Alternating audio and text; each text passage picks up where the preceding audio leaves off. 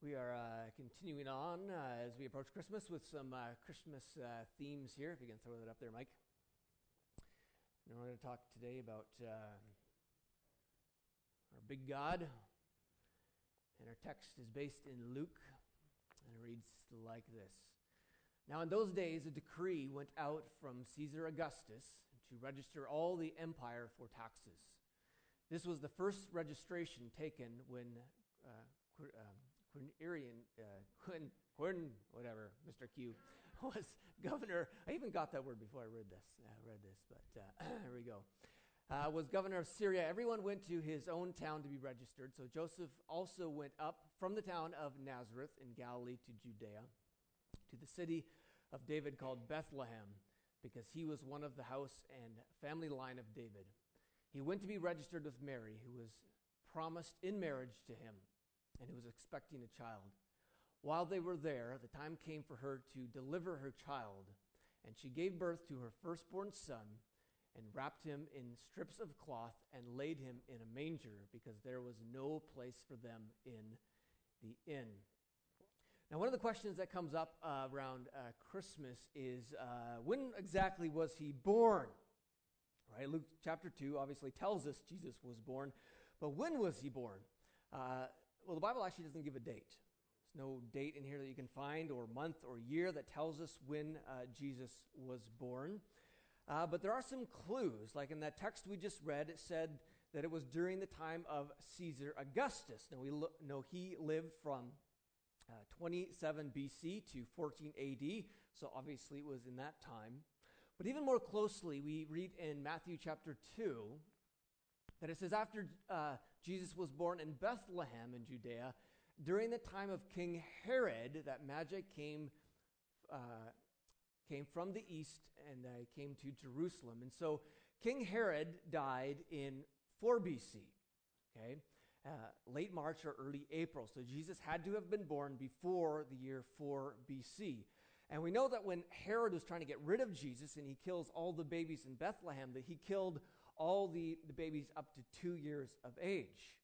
Uh, we know from the text that the Magi showed up sometime after Jesus was born, not right at the stable. And so Jesus could have been up to two years of, uh, old when Herod died. And so uh, most people figured that Jesus was born in either 6 uh, uh, BC or 5 BC, not in the year zero, because there's actually no such thing, right? It goes uh, 1 BC to 1 AD.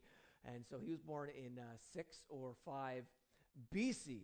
Now, uh, what day was he born? Was it December 25th? Well, again, the Bible doesn't say. It doesn't give us a date of Jesus' birth. In fact, uh, the only date uh, the Bible does give us that we can accurately look at is the date of his crucifixion and resurrection. We do know those dates. But this is why the, the early church, when you look at Christian history, the very early, early church didn't seem to celebrate the birth of Jesus. They celebrated Easter and, of course, his crucifixion and resurrection, but not his, his birthday. And there wasn't really even talk about trying to find a date for Jesus' birth until the, the late second, early third century. And so we look at some of the early church fathers, like Clement of Alexandria, who lived uh, from 150 to 215.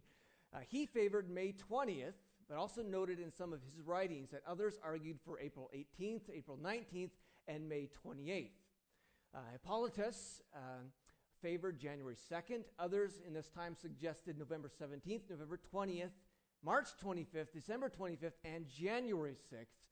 And we see by the fourth century that the Western Church celebrated the birth of Jesus on the 25th, and the Eastern Church celebrated the birth of Jesus on January 6th. And uh, later, the Eastern Church uh, moved in to celebrate uh, Christmas on the 25th. There are still some churches today, like the Armenian Church, that celebrate the birth of Jesus on January 6th, even to this day. Now, why was December 25th chosen? Well, the popular theory is that when Christianity was legalized, that people uh, began to, you know, we need to convert all these pagans who celebrate these various uh, festivals to the sun. Let's just kind of Christianize those festivals like the uh, festival to uh, the unconquerable sun, which was made on December 25th in the year 274 uh, AD, to change that into a Christian thing so we can convert other people. But did you know that theory is not found anywhere in any Christian writings until the 12th century? But what is found is in early Christian writings is that the reason the uh, December 25th and January 6th were chosen was because this was nine months bef- uh, after they believed he was conceived. And what the thinking was in those days was that Jesus was actually conceived on the day he was crucified. And the Bible does tell us when he was crucified. And so the Western church, with their calendar, uh, saw it March 25th as the date of crucifixion. Therefore, that was the day he was conceived. And nine months uh, prior to that, or, or after that, is December 25th. The Eastern church, using their Greek calendar, uh, looked at April 6th as the day Jesus was crucified, and therefore the day he was conceived, and therefore nine months after is January 6th. This is what we find in early Christian writings that the dates were not uh, chosen to you know, convert a pagan holiday into a Christian holiday. It was chosen because of his conception and therefore birth. Now, later on, of course, there were some obviously some ideas from paganism that were adopted into Christmas, but uh, still we don't exactly know when he was born. But you know what? December 25th is a great day to celebrate it. And so that's why we, we certainly do. Now, uh, we know from uh, an Old Testament prophecy that Jesus was to be born in Bethlehem. It says, You, O Bethlehem, are only a small village among all the people of Judah. Yet a ruler of Israel will come from you, one whose origins are from the distant past. And this was a prophecy about the coming Messiah, that Jesus would be born in Bethlehem. Now, if you know the story of, uh, found in earlier the Gospels, uh, when Mary finds out she's pregnant and she's about 14 or 15 years of age, uh, they're living in Nazareth, not in Bethlehem. And, and so uh, Jesus had to be born in Bethlehem, but this is no like short walk, okay? Bethlehem is here, and you go all the way up Nazareth. It's like a 150 kilometer journey. And they didn't have like jeeps in those days and planes, and uh, you know they had to walk it or donkey it that far. Mary is in her probably in her late third trimester, ready to give birth soon. But Jesus has to be born in Bethlehem. I mean, how do you get Mary and Joseph to travel down to Bethlehem when she's very pregnant. Now, of course, uh, we might think that's an issue, but that's not an issue for God. I mean, God could have brought uh, Mary and Joseph down for uh, through many ways. He could have revealed it through an angel, could have given them a dream, could have like transported them in, in various ways. But God decides to put upon the most powerful person on the planet in those days, Caesar Augustus, who was worshiped as a god after his death, to put it on his heart to issue a census. This was no just just so happened there was a census. This was God moving behind the scenes of world events so that Mary and Joseph would end up in Bethlehem at just the right time, so Jesus would be born at just the right time to fulfill prophecy. I mean, we serve a God who really can do the impossible. Okay? We also see God doing the impossible uh, in the Christmas story. I mean, the angel comes up and says, Mary, you're going to have a baby, right? And Mary says to the angel, How will this be since I am a virgin? And the angel answered her, The Holy Spirit will come upon you, and the power of the Most High will overshadow you. Therefore, the child to be born will be called Holy, the Son of God. I mean, that is a miracle. A virgin becoming pregnant, right? And then it says, And behold, your relative Elizabeth in her old age has also conceived a son. This is another miracle because Elizabeth is very old, right? Way beyond childbearing years, and yet now she is pregnant. There are two miracles here. And this is the sixth month with her who has called, uh, was called barren. For nothing will be impossible with God. And Mary said, Behold, I am the servant of the Lord. Nothing is impossible with God. For God to put on Caesar Augustus' heart to create a census that would just so happen bring Mary and Joseph to Bethlehem, for God to cause someone who was barren to become pregnant, for God to cause a virgin to become pregnant, is not too hard for God. I mean, there is nothing too difficult for God. There's nothing beyond his ability. Nothing. Uh, this is called uh, the fact that God is omnipotent. That is, God is all powerful. As Jeremiah 32 says, Lord God, it is you who have made the heavens and the earth by your great power and by your outstretched arm. Nothing is too hard for you. That nothing is impossible with God. It's one of those verses, Luke 137, that you should have memorized in your head that nothing is impossible with God. Now, some people, trying to be funny, will say, well, well there's got to be some things that are impossible for God. And you know what? Indeed, there are. There are certain things that are impossible for God to do. And the Bible actually mentions some, like Hebrews 6. It is impossible for God to lie. Or James 1:13, God cannot be tempted with evil. Or 2 Timothy 2:13, he cannot deny himself. And so when we talk about God being all powerful, it means that God can do everything within his character and who he is. That God will never act against his character. Okay, he's not going to lie, he's not going to cheat, uh, he's not going to do anything that is against his character of love and holiness and, and all those things that are characteristic of God. God also can't do things that are, are probably logically impossible. Like people joke, you know, can God make a rock so big that he can't lift it? Or can God, you know, you say God can do everything. Can he make a, you know, a square circle? I mean, those kind of things are logically impossible. I mean, it, would be like me asking a single person, what's the name of your wife? Right? It, it just doesn't work. And, and so God can do everything within the realm of, of his character. And in his character, there is nothing that is impossible. And this is one of those things that we need to hold on to tightly in our life because one of the most devastating things that can happen is if we begin to fall into a place where we think our problems are bigger than God. There's nothing that will discourage you quickly, nothing that will cause you stress and cause you to freak out more than when you fall into the trap of thinking your problems are bigger than God. And this happens sometimes in, in the Bible. I mean, uh, the story of the Israelites leaving Egypt is a classic example. I mean, they're in bondage for 400 years. And finally, a deliverer named Moses is, is raised up, and he's going to rescue his people. And God says, You can do it, Moses. And Moses says, I can't do it. I'm not good enough. I don't speak good enough. I'm not talented enough. God, I'm not the right person. I mean, I, am not good enough. My problems are bigger than your abilities, God. And God was like, No, no, no, no. I'm with you. My strength is greater than your weakness. You're going to be okay. So he goes, and, and you know, the 10 plagues are released on Egypt, and finally, God, uh, Pharaoh lets the people go, and they, they get cornered at the Red Sea.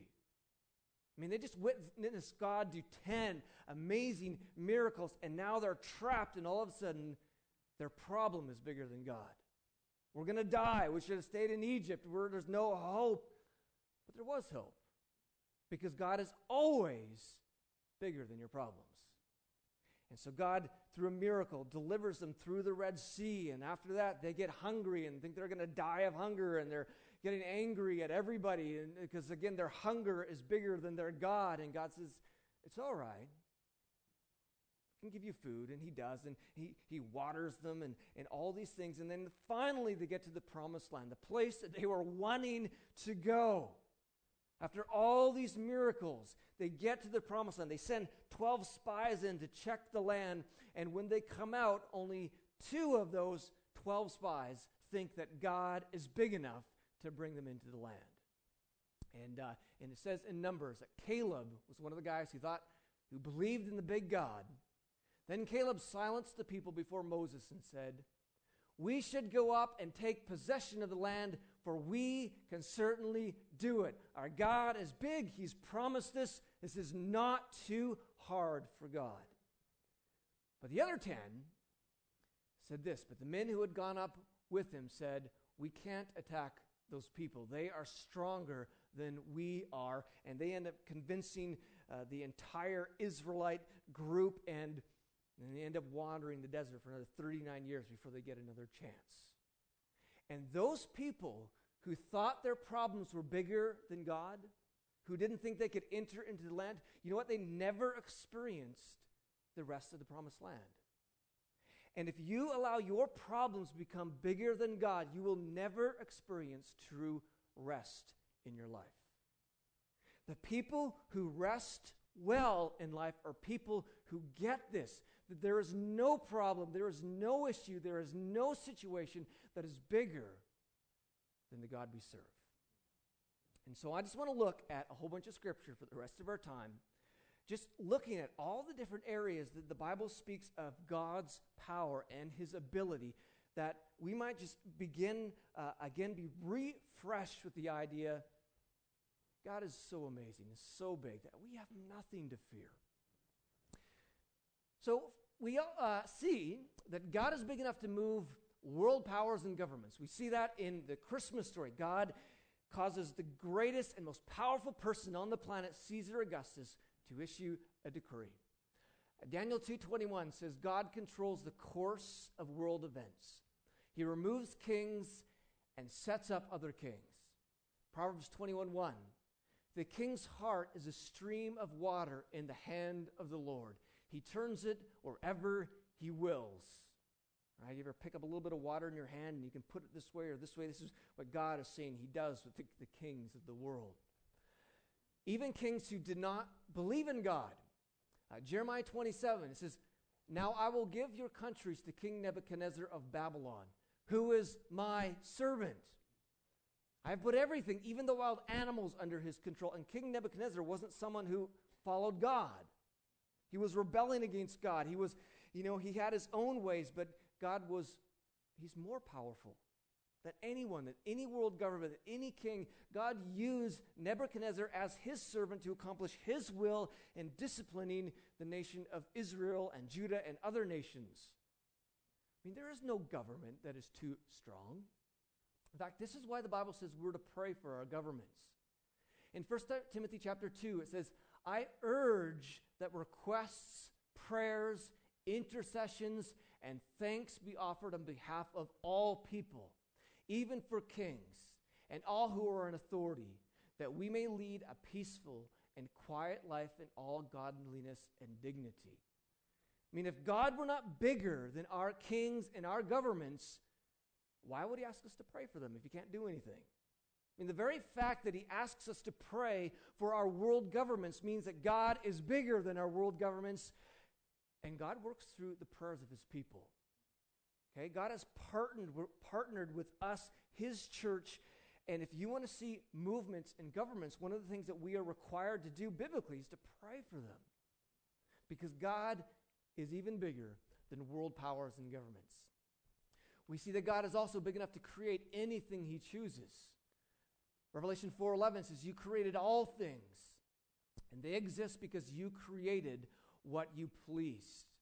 Psalm 19 says, The heavens declare the glory of God. The sky di- displays his handiwork. Day after day, it speaks out. Night after night, it reveals his greatness. I mean, do you ever wonder why God created a, a universe that is whatever they say, 13 billion light years across?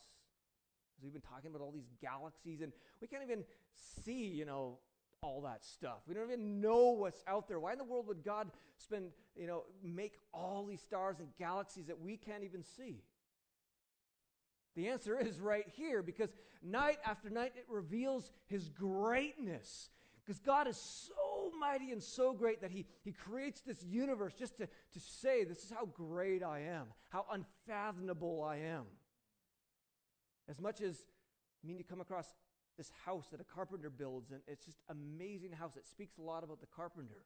That's an amazing carpenter. Look at his skill and make it that we look at the universe and it just speaks of the greatness of our God. Now, he, he created all that just with his word. I mean, there's no problem you have that is bigger than God. God is big enough to heal any sickness. I mean, Matthew 8 16, it says, Jesus healed all who were sick. There is not one time ever in the Bible where it says, and God couldn't do it.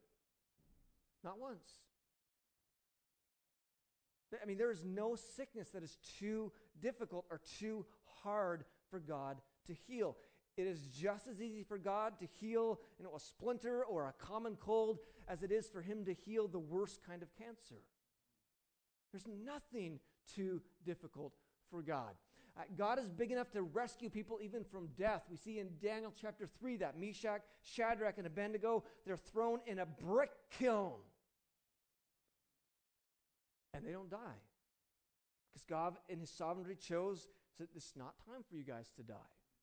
We see Acts chapter 12 that Peter is thrown in prison. Herod is going to kill him. God rescues him before his death. But interestingly enough, you know, just before this, James was thrown in the same prison and he was executed by the sword. I mean, we don't always understand why God rescues some and he doesn't rescue others, but the Bible says he's able to, that there's nothing too hard for him. He's even big enough to raise the dead. John 11, Lazarus is raised from the dead. Matthew 9, Jesus raises a little girl from the dead. 2 Kings chapter 4, Elisha raises someone from the dead. This, this is our big God.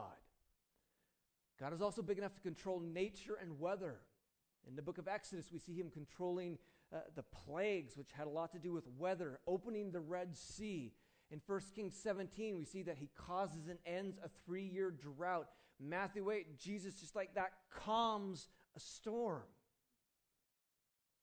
I mean, there is no weather, there's no pattern or thing in nature that is beyond God's ability. God is never up there and saying, No, I can't do anything about this. God is powerful enough. God is also big enough to control, limit, and destroy Satan. Matthew 8 says that Jesus drove out the spirits with a word. Again, there is never a time where Jesus is like, I can't do this one. Just with a word, Jesus will drive out demons in people. In fact, in Luke 13, it says, A woman was there who had been disabled by a spirit, a demon, for 18 years. She was bent over and could not straighten herself up completely. For 18 years, this demon tormented this girl physically that she could not stand up. Jesus comes along and he saw her and he called her to him and said, Woman, you are freed from your infirmity. Then he placed his hands on her, and immediately she straightened up and praised God. 18 years.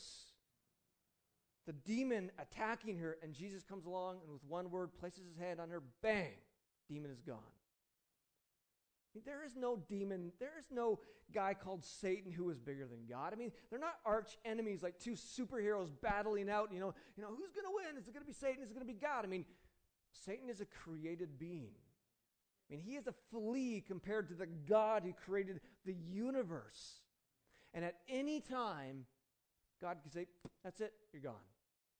And we do know in Revelation 20 that at one time in the future, with one word, God is going to end Satan's power.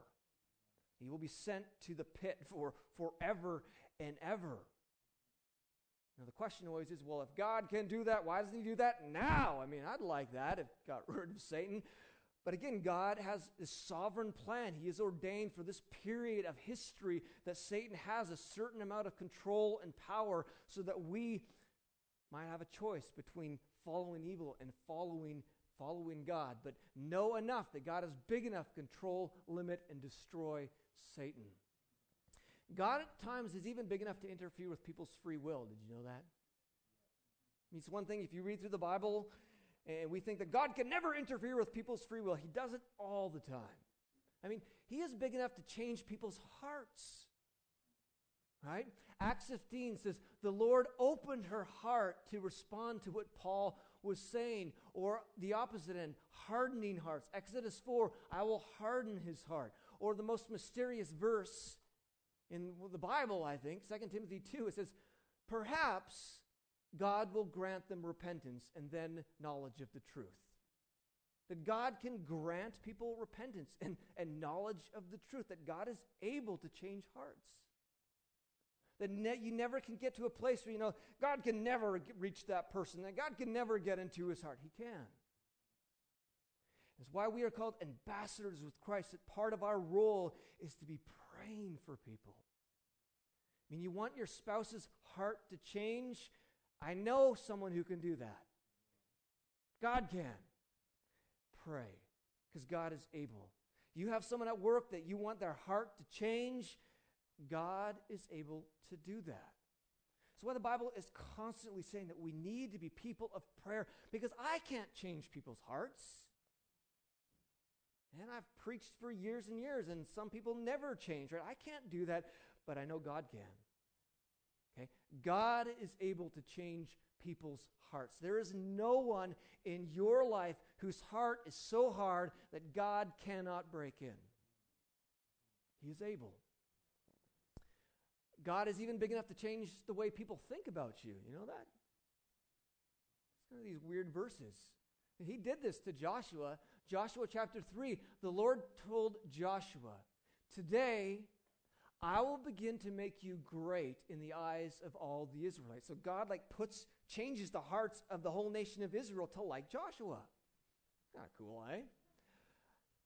Now they will know that I am with you, just as I was with Moses. That day the Lord made Joshua great in the eyes of all the Israelites. And for the rest of his life, they revered him as much as they revered Moses. That, that even a lot of like, you know, how popular I am, I mean, don't, don't worry about that stuff. God can make you popular if he wants you popular. He can. Right? You just, just love Jesus, love people, and you leave that part up to God, right? He is even big enough to change the way people think about you. God is also big enough to work evil and suffering into good. There is no evil, there's no event that is so horrible that God is like, I'm helpless. God can take the worst thing and work it into good. So what the Bible says, Romans 8 says, We know that all, not, not some things, not just a few things, that all things work together for the good of those who love God who are called according to his purpose. That if you love God, the promise is no matter what hardship, suffering, turmoil you're going through, God can work that into good. Sometimes that promise is very hard to hold on to or even hear when you're suffering, but it doesn't change the promise. Okay? Uh, Genesis 50, this is Joseph who was sold by his brothers into slavery, who uh, was thrown in prison, who had a lot of suffering in his life, looked back and said this to his brothers As for you, you meant to harm me, but God intended it for a good purpose. So he could preserve the lives of many people, as you can see this day. That Joseph, looking back on his suffering, could see how God was working that into good. And a lot of times when we go through suffering, we can look back and see how God is working that into good, but not always. I mean, sadly, sometimes we just got to wait till we see God face to face before we're going to see what was really going on in, in the big picture. God is also big enough to know you intimately. And, and, and the problem sometimes is this that when you think about someone who is that big, you ask, well, what do you want with me? Like same verse Dana read. Right, when I look at the night sky and see the work of your fingers, I mean, just think about this universe 13 billion light years across that God stretched out with the palm of his hand. It says that it's so small to God, and God is vastly bigger than that. When you think about that, the moon and the stars you set in place, what are mere mortals that you should think about them? Human beings that you should care for them. Like, we're so tiny compared to this big God. I mean, does he even like us? Because usually big things don't like little things, right? I don't like fleas. I don't like little parasites. I don't like little bugs, right? Because I'm big, right? Elephants don't like mice, right? And, and, and you might like, you know, your favorite movie star, right? You might like, they wouldn't want anything to do with me because I'm just Jesse, right? And they're famous and I'm not. You wouldn't want to hang out with me, right? Big people and little people just don't always get along. But it's different with God. God is the biggest thing by far in the universe. He is at every point with his whole being, as we talked about last week, but and he loves us. And He knows us so intimately. And there's not one little tiny issue in your life that God does not see. In the Old Testament, one time the people were complaining that God, you're so big, you never see our problems because you're busy, you know, controlling that galaxy over there. You don't know what's going on in my life because if you did, you'd fix it, right? And God answers, Look up into the heavens. Who created all the stars? He brings them out like an army, one after another, calling each by its name. Because of his great power and incomparable strength, not a single one is missing. O Jacob, O Junction Church, how can you say the Lord does not see your troubles? O Israel, O Junction Church, how can you say God ignores your rights? Have you never heard? Have you never understood? The Lord is the everlasting God, the creator of all the earth. He never grows weak or weary. And Jesus says, What is the price of two sparrows or one copper coin? But not a single sparrow can fall to the ground without your Father knowing it. And the very hairs on your head are all numbered, right? Just think about that. I mean, there's not a single person in your life that knows how many hairs you have on your head, let alone numbering them. No one loves you that much, right? There's no one who loves you so much that you count. You don't even love yourself that much to count all your hair, but God does. And He's like, man, I love each and every single one of those hairs in the guy's head, right? He loves you so intimately. So don't be afraid. You are more valuable to God than a whole flock of sparrows that this is our God. He is all powerful and He is all loving. And then we ask, well, then why does He let this happen? We don't always know. That's why we go back up and say God is loving and God is all powerful. And I just, I just I don't get the big picture. But I know that through this, God is working things for good. I know that through this, that God is in control, that He's not looking at my life or your life and saying, it's out of control. God is in control. God is in control, and there is nothing too big or too hard for God. And because of that, God can do such incredible things in our lives. And one more verse and we're done. Ephesians 3:20. Now glory be to God by his mighty power at work within us. That, that same power that created the universe, you know, if you're a Christian, is at work in you. Because God has moved into your heart. Sometimes you just need to let that power out a little bit and recognize that power that is in you. And then it says, He is able to accomplish infinitely, not just a little bit, but infinitely more than we would ever dare to ask or hope. God can do more in your life than you could ever imagine, more than you could ever hope, more than you could even, even pray. I mean, you could just start thinking about the great things that God could do in your life, and God's like, I can do more. I could do bigger. I could do better. I could do greater. Because He's able. And we just need to learn to take this truth and live by it. Know, a lot of people know this truth, but they don't live by the truth. The truth will set you free. If you take this truth and just put it in your mind and live by it, it will set you free. Nothing's too hard for him. All right? Let's pray. Father, we thank you today that there is nothing that is too hard for you. There's nothing that is too difficult for you. God, even the situation we're facing today, it's not too hard. There's no addiction in this room that is too hard for you. There's no depression or discouragement in this room that is too hard for you. There is no health issue that is too hard for you. There is no sin, there is no evil that can overpower you. So, God, would you draw us towards yourself, into your arms, the loving arms, God, that you give us. God, I pray for anyone in this room who is struggling with things and, and have fallen into the trap of thinking their problems are bigger than you. I pray, God, that your word may take life in them. God, that they would live by your word, not just hear your word and let it fade, but would live by your truth. that nothing is too hard for you. God, I pray you would live this out more in our lives, that we would pray like this is true.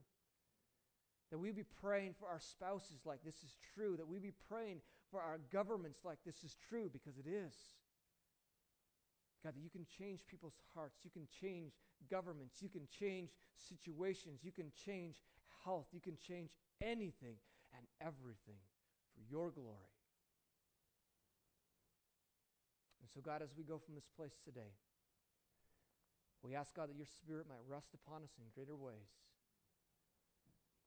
God, we pray that any discouragement that is robbing joy as we approach Christmas, God, would melt away in the presence of your love. God, I pray for families to be reunited this Christmas. I pray for grace to empower us. I pray, God, that you would help us to love people as you've loved us this Christmas. In Jesus' name.